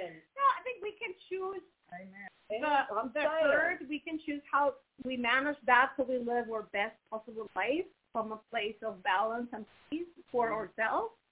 But that is very different than having a, a toxic tendency. Everybody wants you to pretend that it didn't happen. And I think that comes from a place of guilt from people who Yeah. know what happened. It makes happened. them uncomfortable. I think Yeah. because I have one relative who what, witnessed a whole bunch of things that happened to me who says who says to this day, I don't want to talk about it. And my now reaction is, why? Because you didn't do anything to stop it? Yeah. Exactly. Isn't that crazy? And when somebody doesn't do anything to stop it, then part of the and they own your reparations. That Violence is anybody else that Yeah. way, yeah, it is. Silence is a way of violence. Violence, especially to. I have a daughter. I will do anything for my daughter, and I will never be silent. Like, oh my God, I will be talk about ancestors. I will get all the Apache blood that I have behind me if somebody tries to hurt my daughter. So, like, I don't even want to think about what person I will be if somebody tries to do that. So, silence is not. Listen my book. I think I'm going to cry. I, I'm telling you, wow. oh my God, Wendy. Oh my God, and I just met you. I'm sorry. Wow. That's powerful stuff. We you've got to come back on. Do you want to come on tomorrow night's show too? Because Sure. there's oh yes. You'll have me. You'll have me absolutely. Four thirty to six thirty. Mm, you heard? I'm saying. Talk about your class because I have four minutes to go. oh my God, I'm so sorry. I mean, but Okay. this was powerful. People must come to Mystic South Yes. and listen to this class. Where is it? When is it? Please. It's on Saturday at 11 a.m. That's okay. That's all right. I'll find it. That's okay. What time? What 11, time? you know, 11 a.m. 11 a.m. on Saturday, and we are going to be in what room? Where am I? Hang on. Maplewood. The Maplewood room. That's so funny. That was my dad's Wow. favorite movie. That's so funny. Of. No kidding. Wow. Yeah, I'll be there. and I'll be talking a little bit about how to with their permission, of course, to protect us, help us. I feel like we are here because we're here to make the world a better place, but we also need to have the protect our energy from ourselves more than anything else. I'm going to talk about entities and spirits and all the stuff, but I think that the worst attacker is ourselves and our own self-programming. So I'm going to Yeah. teach a technique. I'm also going to teach a technique to expand or feel so that we can enhance our vibration. So even if we are in a place where there's entities, they will not attach to us because we're vibrating high that they just, because we know that some uh, I call them soul suckers. Are the ones that are going to just like go there and try to like absorb the shit out of you, right? Yeah. And you are in a space that you're a really, really good space, like I don't know, like dust on you, so and move on. Wow. We have work to do, and I don't think that we have the time to be dealing with this lower energy, in my opinion. Yeah, So- kidding. So I'm going to be teaching something that we're going to do expansions of ourselves. Uh, and then I'm going to teach a little bit of timeline healing because I think that sometimes the spiritual attacks that come to us, we have to go to that point in time to fix it. So if, even if we're doing something right now, whatever that is, psychic self-defense or candles or oils or whatever it is, this timeline may not be enough. We may actually have to go to that point in the past, some reparation, the energy of that space from who we are right now with the love that we can bring into that spot, heal that place, and then go back into the presence and have the uh, from a place of protection. So I'll, I'll be teaching that. An hour and a half. It's packed with a lot of wisdom, uh, but it is an honor to share it because culture is the magic of Mexico. Um, part of me feels that the world is ready to hear magic of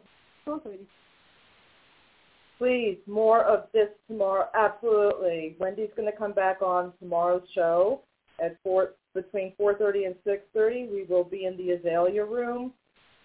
Wendy, how do people find you before we end for the day? Uh, you can email me at support at bruja.us. That will be R-U-J-A dot U-S. Bruja means witch. Yes. Uh, my, my website is bruja.us. Um, TikTok is Bruja Power Botanica. Instagram is Bruja Power, I believe.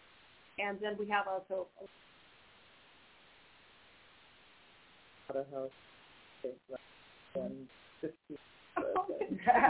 this has been incredible. Okay, guys, that's it for today. We'll be back tomorrow at 4.30, from 4.30 to 6.30 at the Azalea Room. Get over to Mystic South. We're at Crowne Plaza, Atlanta Perimeter at Ravinia, 4355 Ashford Dunwoody, July 14th through 16th. We will see you tomorrow. Have a great night. 90 seconds.